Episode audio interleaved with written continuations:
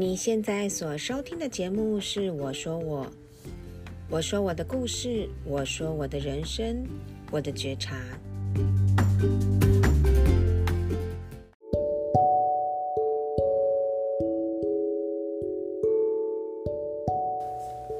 Hello， 欢迎收听我说我是 Rika。今天呢，本来我是想要继续聊108课纲的部分。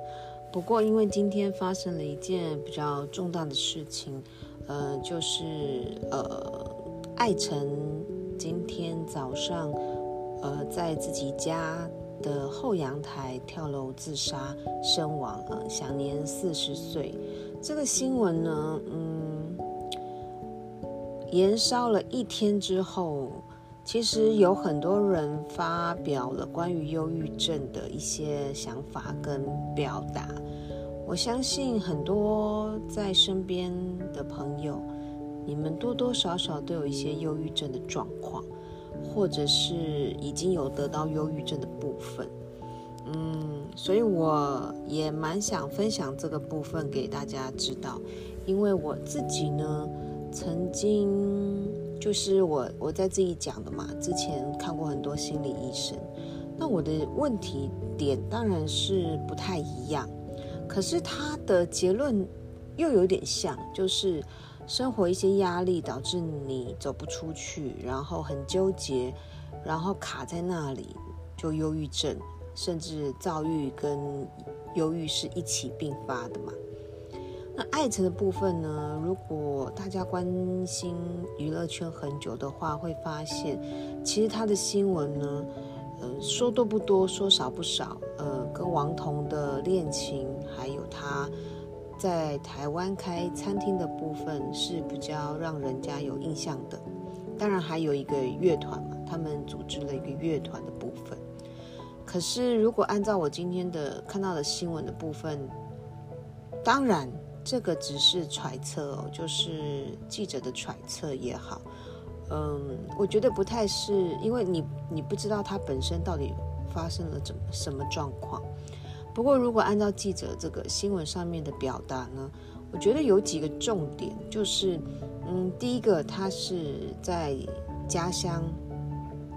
是被用天才的形式给养大的，大家都认为他是天才，觉得他很聪明，所以对他的期望很高。或许他小时候也会觉得自己也是天才啊，这都是我们的成长过程。那后来呢，他就来台湾发展，参加比赛，唱歌比赛，一路上来说，你说顺遂吗？我是觉得不顺遂。如果顺遂的话，就我当娱乐记者那几年啊，10多年在娱乐圈的状况，我会知道说他很红起来了，或是他平平的，或者是他没落了。对我来说，艾辰是就是一直在低迷，然后偶尔有跳起来一下，可是又下去。如果按照我以前当记者的时候发通告啊，就是我们新闻会有明天的班表嘛，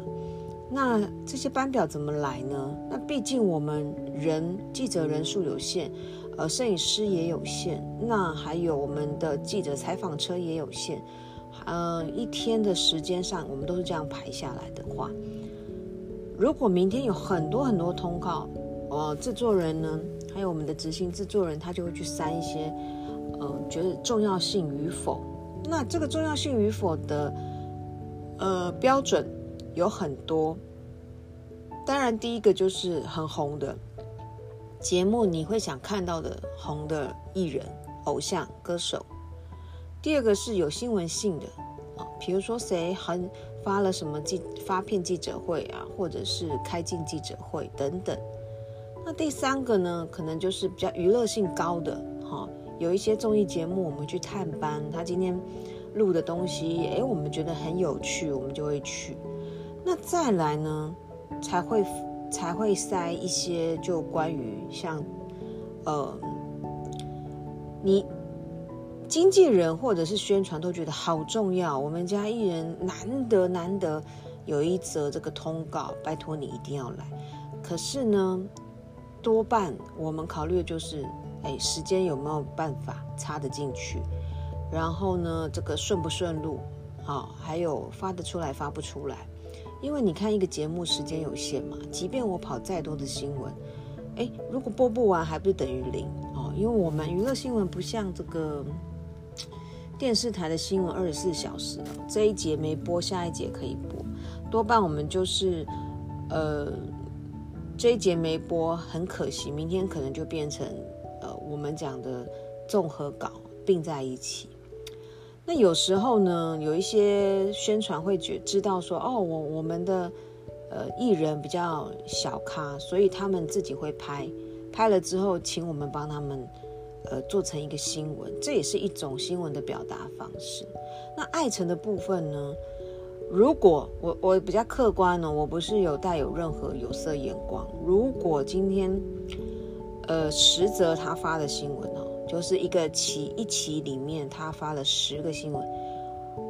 我们大概会去1-2个。好，但是如果这样跟你讲，如果今天刘德华从香港来台湾3天好了，他这3天所有的行程我们全部都会发。你知道这个差异吗？就是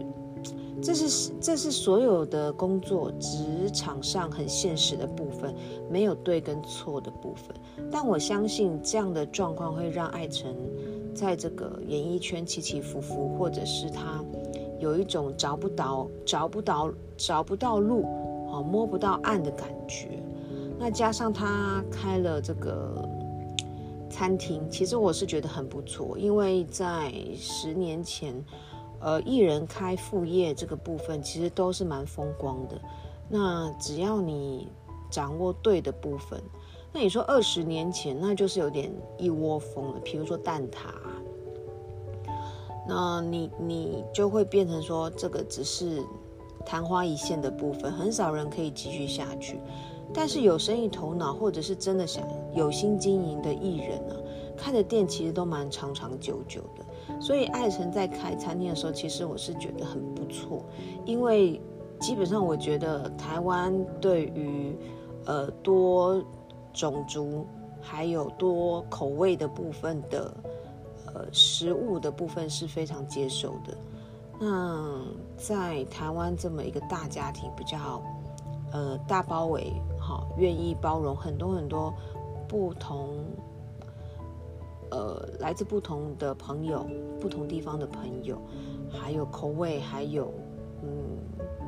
其实我们对于明星的接受度也是蛮高的，艺人的接受度都很高那所以我是蛮看好他这一条线发展。那再来加上他们有一个乐团，然后这个乐团可能性质上来说比较，对娱乐圈来讲是比较也可能他发10则新闻，我可能会去1次或2次的那一种状况。所以如果你这样比起来的话，你就会知道这种意志消沉，或者是你来台湾20年的状况，但是我小时候是被讲天才的状况来看的话，或许这个意志来说没有办法撑得住自己。尤其我觉得年纪越大，你会越觉得怎么办？时间来不及，我的成就在哪里？你跟同侪的比较，你没有一个依靠，这都是我的揣测跟这个从新闻上来看的，所以不代表任何家属或者是朋友或者是相关人士的意见不过我要讲的是说，生活上我们有很多东西都会变成我们的忧郁症的来源。那你过得去过不去，的确就是一个很大的关卡跟很大的考验。而且就我自己个人的经验来说，我觉得没有任何人可以帮你，你走不走得出去真的是靠自己，可是真的很难，我必须说真的很难。在以前我有同事，他是每天都写这个遗书的，可是他是一个非常棒的编剧。那认识他的老板就是知道说我一定要叫他每天都写东西，他每天都要来上班，他每天都要给我看到。为什么？即便你每天都要写遗书给我没关系，可是因为我让他有事做，他今天就过得比较快，那他就会忘记死亡这件事情。这是我认识的一个朋友，他老板的做法。当然我自己因为癌症缠身嘛，所以我遇到的问题当然更多。同时呢，在我第一次罹癌结束治疗完之后，我又遇到一个家庭的打击，就是我们家欠了1亿3千万的债务。这个1亿3千万的债务是非常让人家不知所措跟惊恐的。可是我那时候并没有被打垮，原因是因为我爸爸先垮了。那因为这个债是在他60岁那一年发生的，那欠债的是我的妈妈，就是他的老婆，所以他完全没办法相信这件事情，因为他是一个非常勤俭然后克勤克俭的客家人，他每天都用劳力去赚钱，然后赚的钱就是拿回来给太太养家。那我们小孩子被养的也是不错，3个小孩都念得很好的学校，那我们也一直很自立自强，也是很就是我们家小孩就是不奢华也不爱那些穿金戴银，所以这个钱怎么积欠呢，实在是一个一开始是真的很可怕。可是因为我就说了嘛，爸爸先倒了，所以爸爸倒了之后我怎么可能倒，我那时候瞬间就整个觉得要担下来，因为我必须要把爸爸保护好，因为他养了我们家一辈子，我从来没有看过爸爸倒下去的样子。然后被宣告他是重度忧郁的时候，我只有一个想法，就是要救他，所以那时候我的情绪上来说应该一直在亢奋的阶段。那这个亢奋一直延续多久？延续了10年，因为我必须要帮助爸爸走出来的时候花了10年的时间，所以各位就会知道说重度忧郁，爸爸是重度忧郁，那吃药状况，然后我怎么陪伴的，这可能之后我可以说给大家听，在说我爸爸那一块的时候。不过我的意思是说，所以照理说我应该要被击垮了，尤其在这个债务这件事情告一个段落，就是我们比较能够松一口气，爸爸身体恢复的状况，还有我们小孩子因为全部都被套住了嘛，所以我们连养小孩都有困难，就是要靠很多人资助我们，然后就到处借钱贷款等等，一直到我们真的走过那一段最低潮的时候，我又得了第2次的癌症的部分。然后这一次的癌症也是如果大家知道说我是被误诊，甚至是一个很大的医疗纠纷，导致我其实可以提早在大概3-4年前就发现这个状况。可是这个误诊导致我发现它的时候已经是末期的状况，所以你要对我的人生觉得这样子起起伏伏坎坎坷坷，然后我的情绪怎么样吗？我的心情怎么样吗？如果讲到这个话，大家就会觉得说，哇，我好像没有像你那样。可是我没有要比，原因是因为我觉得每一个人过不去的关卡一定不一样，你什么时候想开也不知道。可是有一个重点就是家庭的陪伴很重要，就是家庭怎么支撑你过来，这点蛮重要的。那我可以讲几个例子，不过在讲这几个例子的时候，我先讲一下，我就先从今天脸书上这个吕秋远律师写了一篇文章，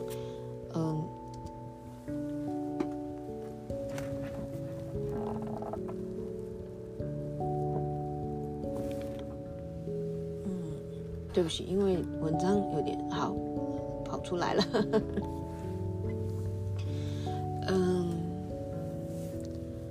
他写了一篇文章是在讲说他想要对某一些人说的话。那我觉得我可以借由这篇文章，吕律师的文章呢，循序渐进的也把我想说的话跟大家分享。即便我现在上2个礼拜我还是去看精神科医师嘛，可能如果有听 podcast 的人就会知道，我其实一路上都在走这条路，可是我都非常的感恩跟非常的为自己而活，所以我的出发点都是自己怎么样让自己更好，或者是我今天做什么事情我自己会觉得很开心很快乐，这一点是我现在的一个座右铭。好，那吕律师的第一个是分享的是，有一个人如果他平常是个开心果，会逗大家开心，就不代表他很快乐。的确是，我觉得我的人生很多人都不知道我的背景的话，都会觉得怎么可能，你怎么可能，可是我就是啊。但不是说我看开哦，各位，我觉得大家不要去把那一些平常看起来很开心的人认为啊，他就是不可一世，他就是什么事情都没有感觉，所以他才可以过那么快乐。不是，这些开心果是走了很长的路，甚至是一种包装。对我来说，当我跟别人一起快乐的时候，我可以短暂的忘记我自己的痛苦，所以我选择跟大家一起快乐。但这种的快乐多半你回到家一个人的时候你会觉得很落寞，因为你的那个快乐是一下下，而且它不是自己的快乐。如果我现在 分辨出来的话，我可以这样跟大家说，那不是自己的快乐，我只是想感染你们的快乐，看到你们的笑容我就会忘记我的痛苦。所以当大家看到一些开心果好像觉得说他都没有烦恼，不是，你要反过来想，他只是想忘记烦恼。第二个，吕律师分享的是，如果某人不开心，不是因为对现实不满足，而是他对自己太严肃、太严厉。我觉得是，我常常被很多人讲说，你命都捡回来，你应该要满足啊，你不要讲那些话。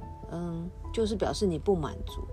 各位，我觉得对我来说这个批判很严厉，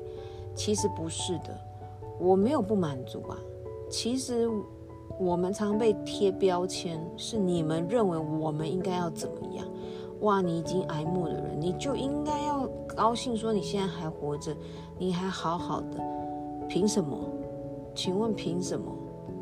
这是你想的我，而不是真正的我吧。所以只是说吕律师这句话我也是蛮有感觉，是因为我觉得大部分得到这个身心疾病的人，他都对自己太严厉，他想做得很好，他想做的是他理想中的那个样子，而不一定是别人的样，别人理想或是别人看待你的样子，而是他心中已经有一个模范了，他希望达到那样子。好比说我以前有洁癖的部分，我的洁癖的状况我自己是觉得没什么了，可是别人觉得很夸张。我一定要每天下班回来就是把家里都打扫得很干净，我才能够安心的睡觉。可是这样打扫的时间花下来可能都打扫到1-2点，那你说你家也没那么脏啊，其实我家不脏啊，如果你每天都打扫，我家怎么可能会脏？那是一种新的感觉，就觉得哇，今天一整天下来应该有很多灰尘吧，风吹进来应该有很多毛屑啊、粉尘什么的，我应该要打扫。然后马桶今天有用过我就要刷过衣服洗的方法我每一件洗法都不一样，先分这个材质嘛，然后再分质感好不好。有的我大部分都会用手洗，女生的衣服我都会用手洗，衬衫啊什么都会用手洗，然后该消毒的我都会消毒。就是让自己压垮在这个做家事上面。可是我做的时候是很快乐的，我只是觉得时间怎么不够用，因为我就想做好它，可是就觉得每次都做到半夜，然后还会被公公骂说一定要做家事嘛。可是对我来说，我不做家事我觉得全身不对劲，这就是我啊。可是你说犯了什么问题？没有，我只是对自己的标准高了点。可是所以我在看第一次心理医生的时候，医生就会告诉我说你应该要放掉这一块。可是怎么可能？如果你已经做到20-30岁了，怎么可能说放掉就放掉？所以我那时候只有告诉自己说，好，那我给自己一个规范，就是我以前要全家都做完嘛，我现在就规定我自己今天做这个房间，明天做另外一个房间，大概是这样的意思，就是把范围变小一点点。这是我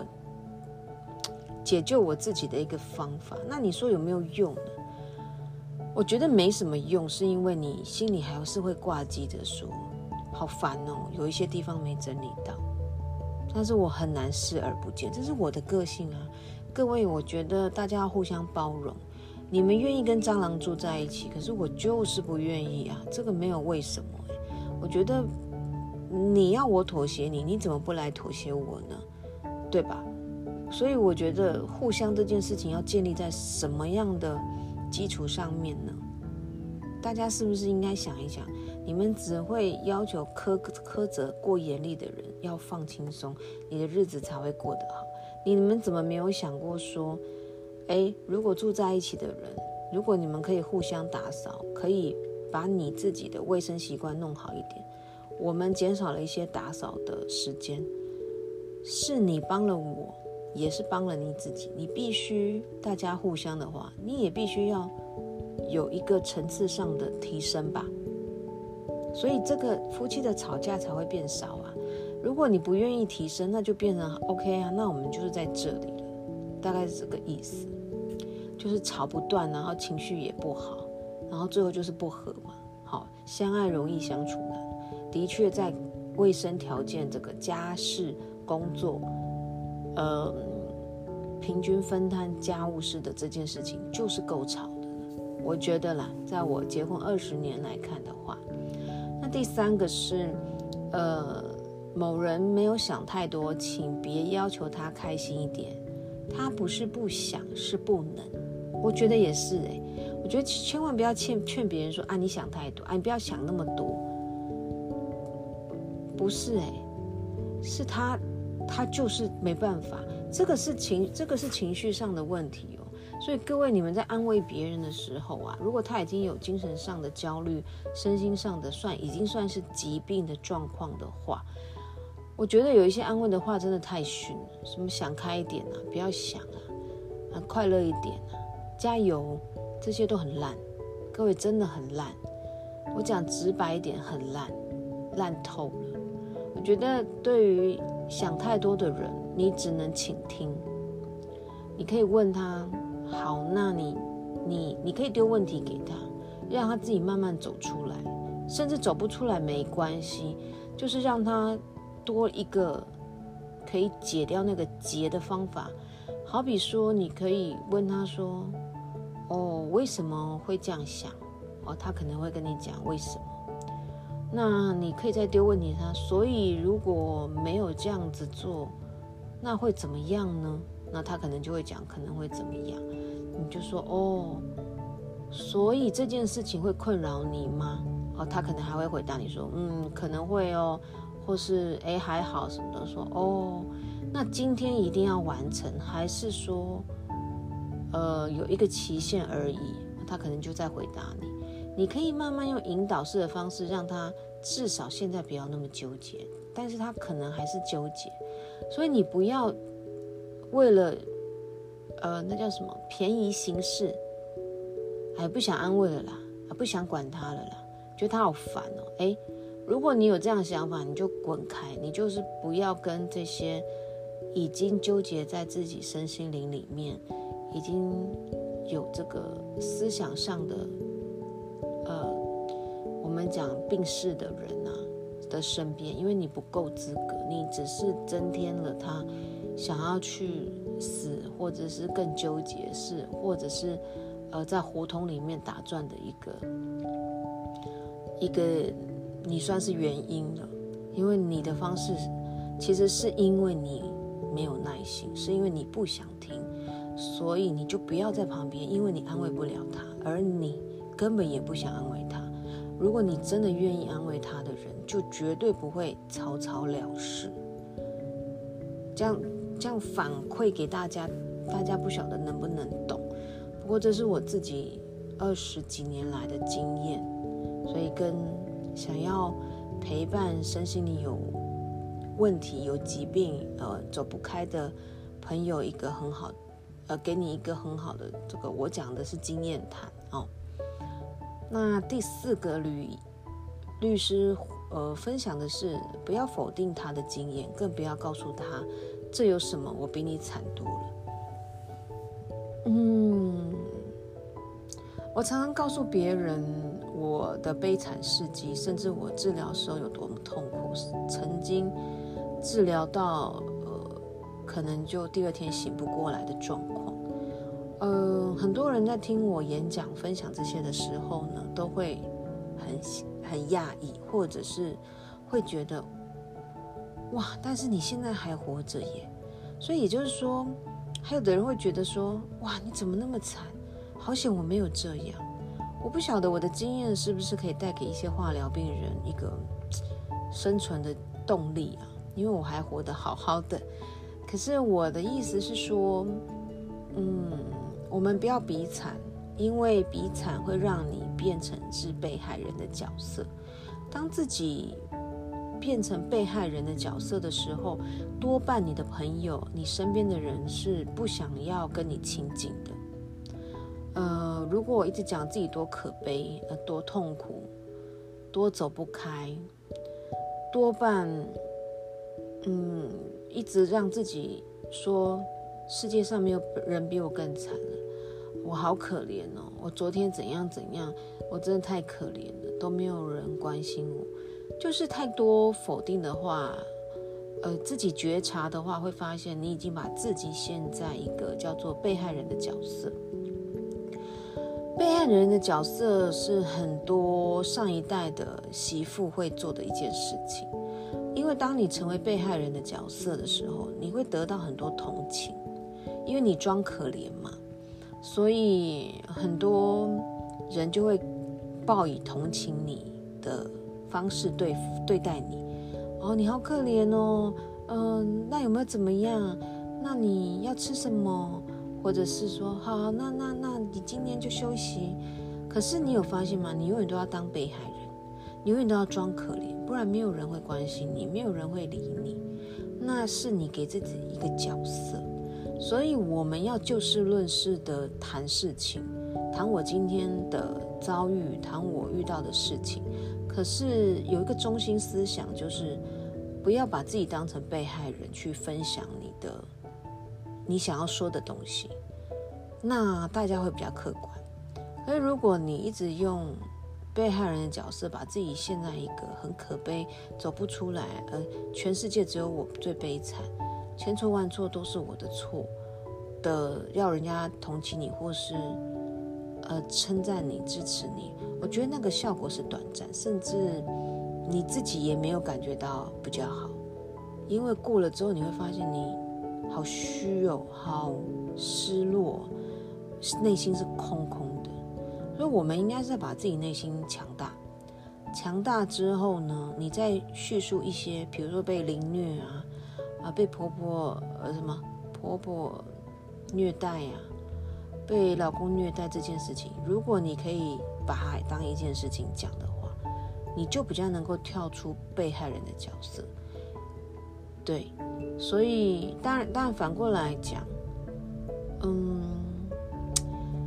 我觉得安慰别人的人，你也要觉醒，想说他今天是逃拍呢，还是他真的在遭遇这件事情，我需要给他一些理性的想法跟回馈。如果是这样的话呢，你会比较能够有一个我们讲有效率的沟通。如果你也一直把它放在他是被害人，然后你觉得好烦哦，老是要听他讲这些，那我觉得你们就不要见面，甚至是不要开启这样的对话，因为对你也没有帮助，对他也没有帮助，只是浪费时间而已。好，第五个吕律师说的是，说别人身在福中不知福是一种屁，是狗屁，只是投射说话的人内心的匮乏。我觉得是，就是说我其实常常在听别人讲你不要身在福中不知福，可是我觉得什么是福，什么是不知福，我已经很惜福啦。我如果把我所有的遭遇讲给你听，你会知道我自己已经走出来了多少，我已经把很多的苦痛不当一回事，所以我走出来的部分是你没看到的，但是你却说我身在福中不知福。可实际上，其实我觉得生病的人啊，应该说身心生病的人，他不是不知福，他是有一个点还没想清楚，所以你一直告诉他说你不要身在福中不知福啦。其实我觉得你就是反馈在你身上的意思，就跟我刚刚说的一样，就是你根本不想跟他对谈，跟他沟通啊，所以你把你自己不爽的心情发泄出来在他身上，在一个真的身心生病的人身上要干嘛？他今天找你就是因为他想要有一个人给他一条绳子，可以让他拉起来，不要掉到井里面，不要掉下悬崖。可是你这个绳子他丢给你，你非但没有接到，你还往下一撒，你等于直接让他坠地，那个意思就是这个意思。所以你在骂别人身在福中不知福的时候，你就是在告诉自己你根本没有那个心要救这个人，你的同情是假同情，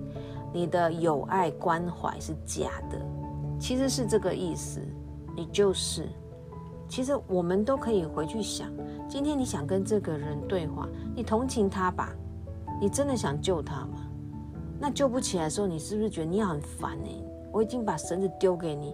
干嘛不牵起来啊？你得理不饶人，得了便宜还卖乖，你就是要这样想。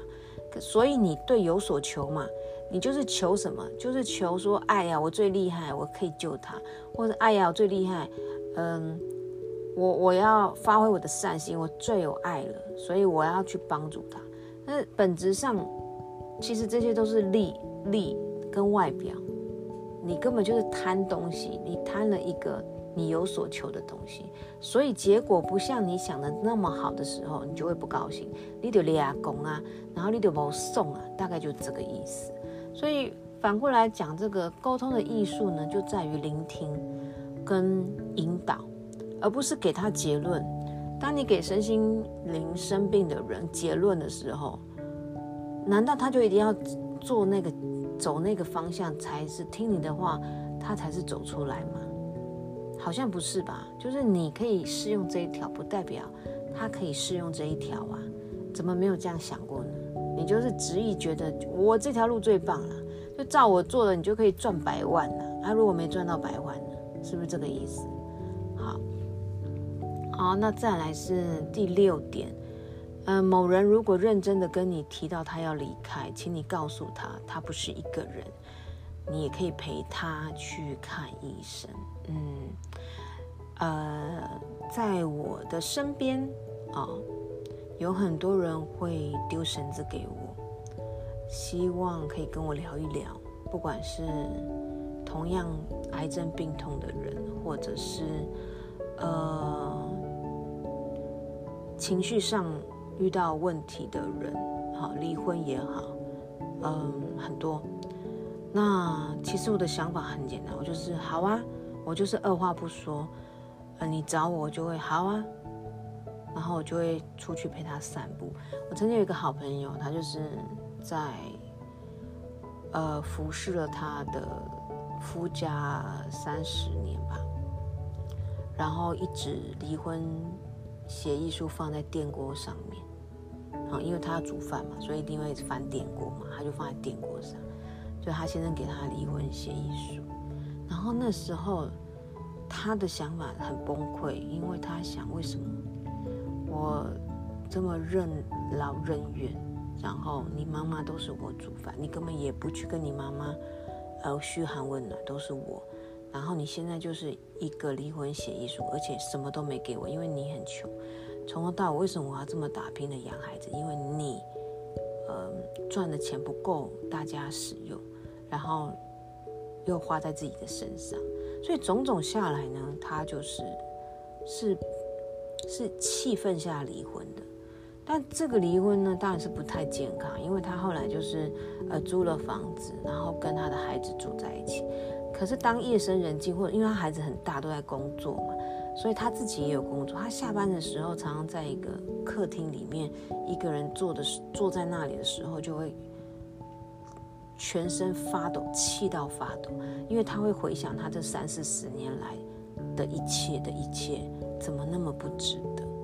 所以他有一次打电话跟我说他快要忧郁症了，然后我说好，那我去陪你，然后就陪他去散步。情绪不好的人，我都是很建议大家去走出去吧，你就走出去运动，去走路也好，就一直走，什么都不要想，就一直走，你看看花，看看鸟，看看乌龟，看看树，听听声音，看看风景，路灯啊，这个路上的行人啊，骑脚踏车的，慢跑的，找一条你觉得很舒服的路，就这样走，一直走，走到你觉得你不知道为什么出来，忘记为什么心情不好的时候，其实你那个坎已经过了，至少你今天不会做傻事。那我就这样陪我的朋友，晚上就开始一直去走路，然后走一走累了，我们就坐在路边，他就告诉我说他真的是每天都在哭，他都在想他自己为什么会这样。那我就一直听他讲，然后就跟他说，可是你才50几耶，我的意思是说至少你现在可以活得像自己，或者是你可以想想，如果一个人的时候可以做什么事情是以前不能做，然后可以让你自己快乐的。然后他就会一直讲他现在那个泥沼，就是小姑大姑啊，这些亲友啊，姻亲关系的朋友什么的。然后就一直听他讲，然后就默默的回他几句话，然后就一直走，然后或者去逛逛 7-Eleven， 然后晃到他觉得好啦太晚了，不好意思。我说不会啊，你就累了就睡觉啊，不舒服心情不好你再打电话给我。然后后来过了半年吧，我们还一起过年一起过，他一个人嘛，然后我就去陪他，然后他就想开了，他就发现时间是最好的疗愈的良药。他现在会觉得一个人过得还不错，或许是他找到一些生活的重心，然后或许是他有发现其实好处大于坏处，有可能。所以我觉得是时间真的是，所以你不要急，也不要去听别人讲你怎么还没走出来，干他屁事啊，你走出来是你该走出来，不是他规定你什么时候走出来，不管啊，我自己会走出来的，什么时候走出来那是我的事情啊。你如果去设定我要走出来，那我就要走出来，那我算什么，我就没了自己啊。如果反过来讲，我们现在一直讲要做自己嘛。好，那第7个，如果某人情绪很低潮，不要跟他说加油，因为他为了抵抗恶魔已经太努力了。请你跟他说我会陪在你身边。对，就是我讲的，不要讲加油啊。你觉得抗癌的人不够加油吗？你觉得化疗的针有这么好打吗？你如果去试过一次，你就会知道。我觉得跟那个那叫什么异形变种人的一些，我跟你讲那都不是演出来的，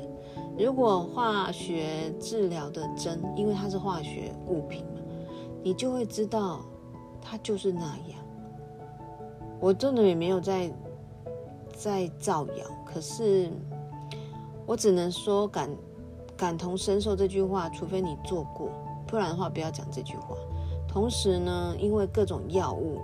的回馈身体的方式都不一样，所以我经历的不一定你会经历，你经历的我也不会一定是我会经历，因为药太多种了，所以我也不会说，哎呀，我那个紫杉醇，我那个小红莓，我那个小黄莓，我的白金怎样，我不会讲这些。为什么？因为就是痛苦二字啊，不要比谁比较痛，那很无聊。所以我不会跟抗癌的人，在治疗的人说加油，我只会说我们每天都要过好今天的我们，然后迎向明天的朝阳，这样就够了。你今天能够好好吃饭，好好睡觉，就太棒了。其实我的要求都这样子而已，所以我勉励很多人，还有没有生病的人，不代表你就是多成功的人，不要拿那种高傲高姿态来看生病的人。你只在贬低你自己而已。我觉得因为我们在做治疗的人会觉得我们的意志力之强大，我们才可以熬过每一次的化疗，所以你这个意志力没有接触过的，真的不要在那边嘴炮你自己多了不起。所以加油这两字我也不会想从你的嘴巴听到，大概类似这样子。陪伴就是最好的良方哦。陪伴，我举几个例子。我记得我第一次做治疗的时候是很痛苦的，因为我的小孩才2岁，然后我是回娘家做治疗，因为我的婆婆很糟糕，她一直灌输我女儿我会死掉这件事情。那我孩子才2岁嘛，所以我并不想要在那么糟糕的环境给我的孩子压力，所以我跟我先生讨论了之后，就决定我要回我娘家做治疗，然后6日的时候再让孩子来找我，类似这样的安排。那我一个人在家里当然无聊啊，尤其那时候没有有线电视台，就是有线电视台很少，然后下午也很无聊，然后我又不能去外面运动，因为我一流汗就会发炎发高烧，所以我是一个不能流汗的体质。我第一次流汗的时候就长了一个很大的青春痘，然后大到发高烧，我也觉得很有趣，我根本什么都没做。那我可以分享我姐姐怎么陪我，她就是因为她的公司离家里娘家很近，她中午呢就会跑来娘家，然后带着便当来，然后就放录影带，因为她是很喜欢看历史片，她就会放历史片的 DVD，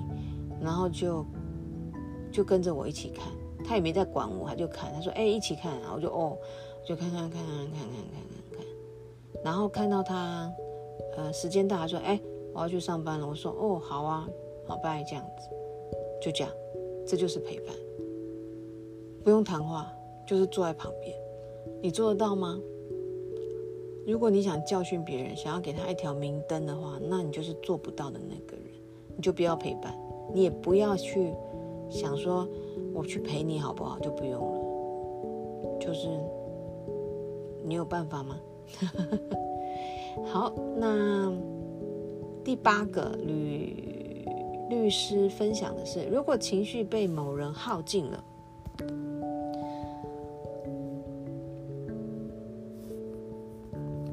不好意思，等我一下。好，第7个是某人说，如果情绪很低潮，如果情绪被某人耗尽了，双方都休息一下，不要勉强自己一定要说什么或做什么，因为那只会让情况更糟糕。这个我刚刚好像在前面几点都有陆续发表了我自己的想法，所以的确你就是没有那个摘雕，你就是没有办法当一个陪伴的人，也不要勉强。然后第9个是，某人如果离开你了，不要觉得是你的错，或者没有陪在他身边，只是因为刚好那个坎他没有过去。什么事情的发生都是老天已经安排了，所以千万不要怪责自己，怪责他人。生病这件事情对我来说或许是一个灾难，可是我常跟我女儿讲，我其实是觉得满心感恩，然后我很爱我自己的生命的每个过程，因为我都遇到好多很好的人，贵人，然后我很喜欢欣赏整个地球发生的事情，所以在我的生命还没走到最后一刻的时候，我都非常的感恩，而且我都每天很享受我自己的人生。跟别人能够谈到话我都很开心，然后今天发生一点点小事情我都会觉得很棒。这就是我自己对我自己的一个想法。所以也就是说，你们不要用你们的眼光去觉得他一定怎么样了，所以他才会跳下去。他一定，各位，他没有一定，那个一定也不是你们认为的那个一定。好，所以你用你的想法、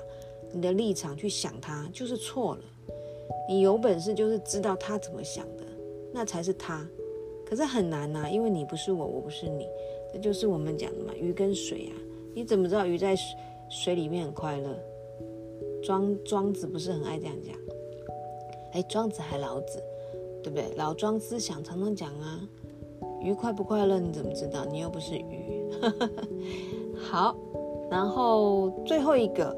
吕律师分享的就是别人可以不爱我们，但是一定有爱我们的人。所以如果雨季一直不结束，我们就慢慢等雨停。那个为自己撑伞的人可以是自己，也可以是别人，但是一定会出现。抱一下自己，我们已经很勇敢了。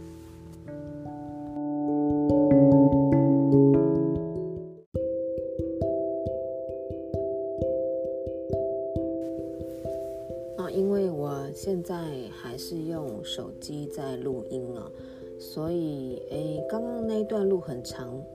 手机有点容量不足。那这一段呢，所以我刚刚分享了吕秋远律师今天在脸书上的10个他的小 tips。 我是觉得很多人都应该要有自我反省。我的自我反省不是说我做的不好或是什么，而是说我们在规劝别人，在安慰别人，在做这个陪伴的时候呢，你的想法，你的立场，你自己是怎么想的？你比他高吗？所以你觉得你要救他？还是说你也能够感同身受？我觉得有点很不一样。那我最近呢，有一个朋友，他来就是突然瘦了20几公斤，我有点吓到，我就问他怎么了，然后他后来本来不想说的，后来是告诉我说他遇到了这个女儿青春期的问题，但是还蛮严重的，因为升学的压力，然后又是资优生，那对自己的期望也非常的高吧，所以他不知道该如何是好。那这个女儿也已经寻求咨商师的这个看诊，这样子每周都有去看咨商师。后来我有介入，因为我觉得我用了一些方法去跟这个小孩聊天，因为这小孩我也认识。那我只有告诉他说，我今天跟你谈的话，我不会让你妈妈知道，我也不会告诉她我们说的什么，所以你可以放心。然后如果这个聊天的过程你觉得不舒服，我们都可以终止，就不要聊了。对，那可是我们那天聊了3个小时，让她的妈妈很压抑，因为她妈妈告诉我她有人群恐惧症，然后她怎么可能跟我聊这么久？可是我觉得聊天的过程我并没有那感觉，我有强烈的感觉，这个小孩子的自我意识还有保护自己的这个很强烈，然后要表达自己的想法，就是他很青少年啊，他的青少年就是我就是了不起，我就是我，然后我很聪明，我比你们都还懂这个教育世界上的运作等等。我觉得那就是年轻人啊，并没有比较特别，或是像妈妈讲的那样怎么办。其实我觉得是家长过于多虑了。既然你已经让你的孩子接受了諮商，那我也问过说，那諮商是怎么跟你说？那妈妈是说，諮商是说他还能够应付。那我心里就想说，哎呀，那諮商师都用这么专业的角度跟你说，你的孩子还可以，还算正常，还能够在 hold 住的状况，其实你就是要放一点心。可是你越紧绷，小孩就越紧绷了。后来我分别又跟妈妈聊了一次，我发现有一个很大的症结点，就是说，妈妈幻想的她的小孩是那个样子，可她小孩已经不是那样子，所以妈妈没有办法接受。当然，小孩子的义愤填膺、愤世嫉俗是蛮严重的，因为他曾经有过要跳楼自杀的这个念头。那我今天会讲就是跟艾辰是很像的，可是我就是在这个当他告诉我这件事情之后，我就问了他，你想要达到什么样的目标目的，就是如果跳楼的话。那他有告诉我原因，那我又再问他说，你觉得你这样一跳这个目的会达成吗？就你现在想。他觉得不会。那我说，所以你有觉得这个办法可行吗？所以后来我们在这个跳与不跳，为什么跳这件事情，我们聊了蛮久的。我觉得虽然我没给他任何答案，但是我给他一条慢慢抽丝剥茧，你跳为什么跳？你跳了的原因跟你跳了之后可不可以达到你要的效果？那这个效果会持续多久？1年、2年、3年，还是永远都会让人家记得你？你觉得呢？你已经是名人的人，可能还有人会忘记这件事情。比如说像张国荣跳楼的时候，的确是最最最深、最伤我们这些一直陪伴我们长大的影迷的心。可是你的名声有这么大吗？第一个。第二个是说，你跳的原因，这原因还蛮重要的。那如果这些都没有，你有什么办法可以达到你想要的目标目的？可是又不是用跳楼的方式，你有想过吗？我们在这个部分做了蛮大的一个讨论，我都不会给意见，我也没有给他答案，我只是想用我的回答跟问问题的方式，让他自己能够调理他脑袋真正想要做的事情。有时候我们的情绪啊，会把我们的理性给盖住，所以你做出来的事情绝对不是你想要做的那件事情。所以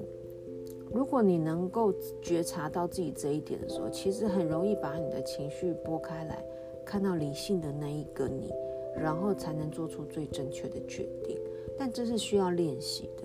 也很需要旁边的人去一点一滴帮他拆掉这些篱笆吗等等。那当然另外一个方式，因为我用另外一个角度去帮助他。虽然我不是什么星象达人，可是我还有一点点涉略。那我知道这个小朋友不喜欢星座，他也不相信，可是其实星座不像你们小朋友想的那么简单，12个星座，12个人格，其实星座有宫位，也有对象，还有太复杂了，还有12宫，还对到你的星座。每一个宫位影响到你的个性，但是单看宫位跟所有的宫位看都不太一样的结果，所以我讲了几个我认为可以帮助他的点，从他的这个他的宫位来看，我就是给他一点小提点。那我没有讲得很了不起，因为我觉得你需要知道的是，你的人生或许这就是你的生命，你的命就是这样子的。可是我们常常讲，就算你知道你的命是这样，你就认命嘛？不是，是当你知道哦，原来我是这样子的人，你就要知道说，这样的人的个性，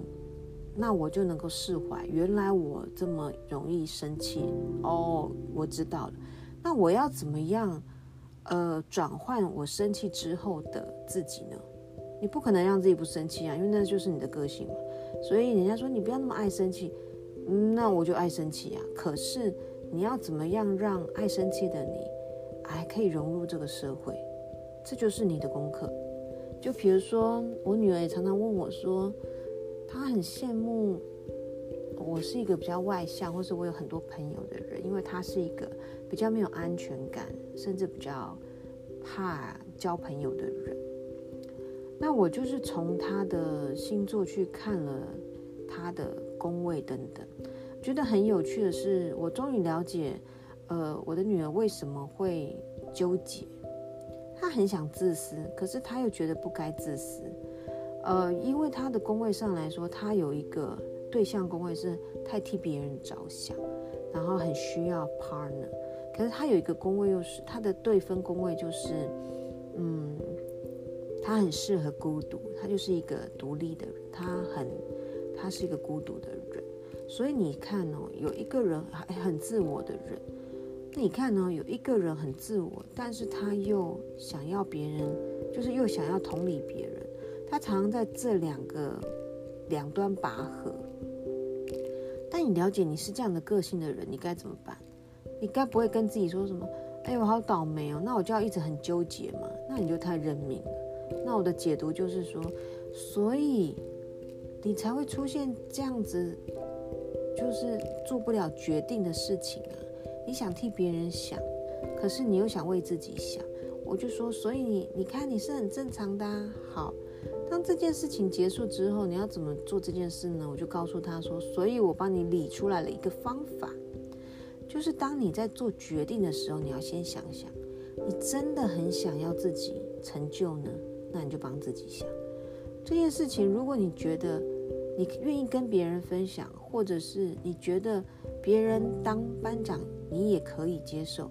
那你就替别人想，类似这样子。不可能什么事情都替自己想，因为你会跟自己打架，你会觉得我没有顾到别人，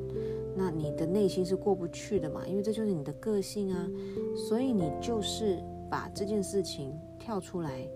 分析，这件事情你可以跟大家同理，跟大家分好，那你就是替别人想这件事情。哦，我真的超想的，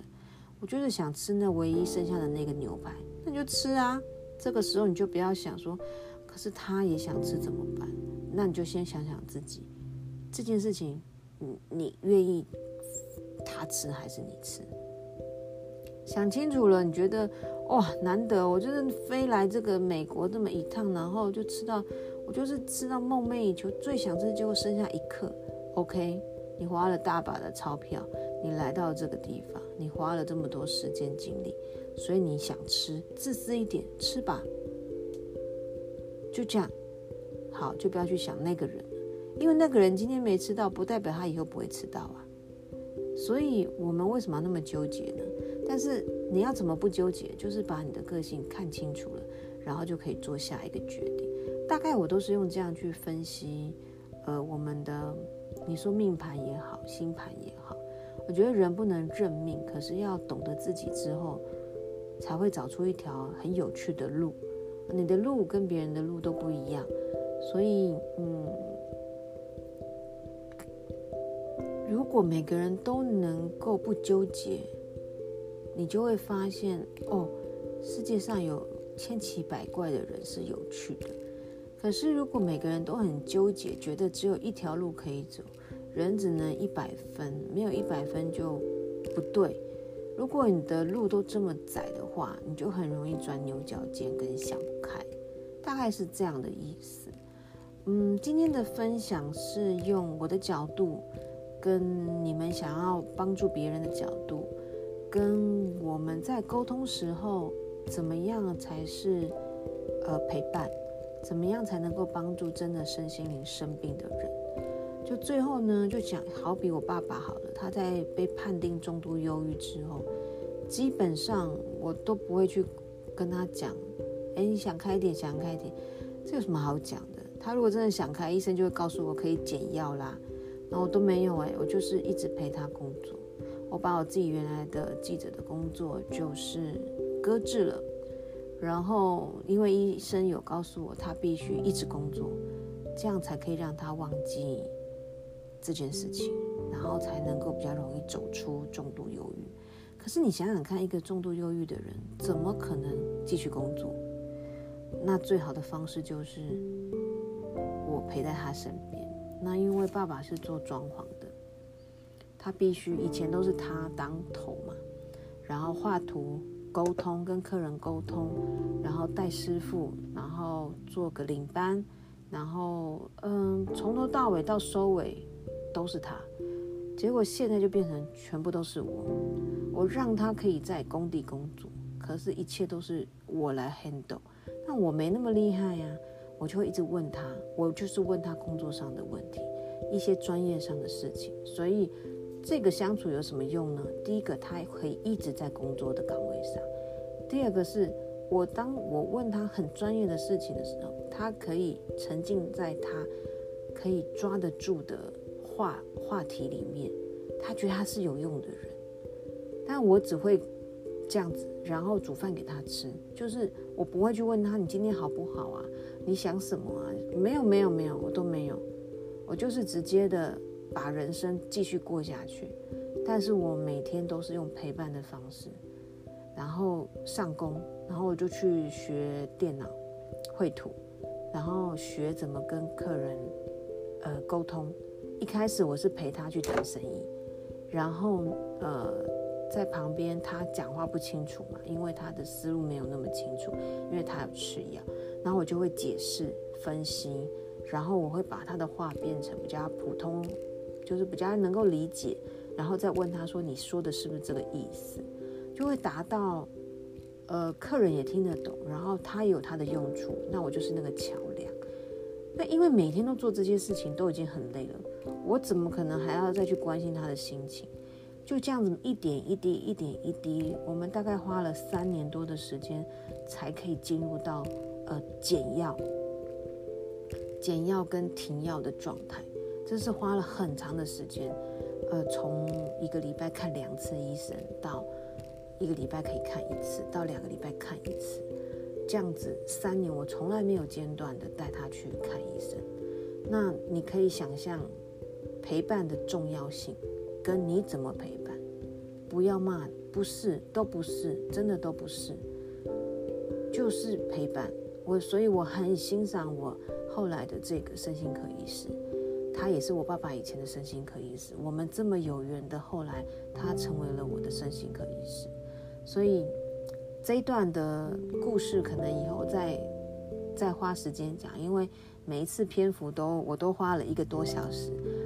我就希望不要用很短的时间讨论事情。我觉得把时间拉长，我希望我的话有一些简单的寓意跟可以值得分享的部分，然后让更多人可以更了解。我觉得身心疾病是很难让人家明了的，可是这一块又变成现在社会大众很大的一块问题。所以或许听我这样子点点滴滴的唠叨，可以给大家一点点不一样的陪伴的小技巧那当然是最好了。好了，今天讲很多，所以我下次再讲108好了，因为分科测验出来之后，造成很可怕的旋风式的我们在这个家长群组的效应，真的是让我觉得好值得一讲。就今天先这样咯，我是 Rika， 我们下次见，拜拜。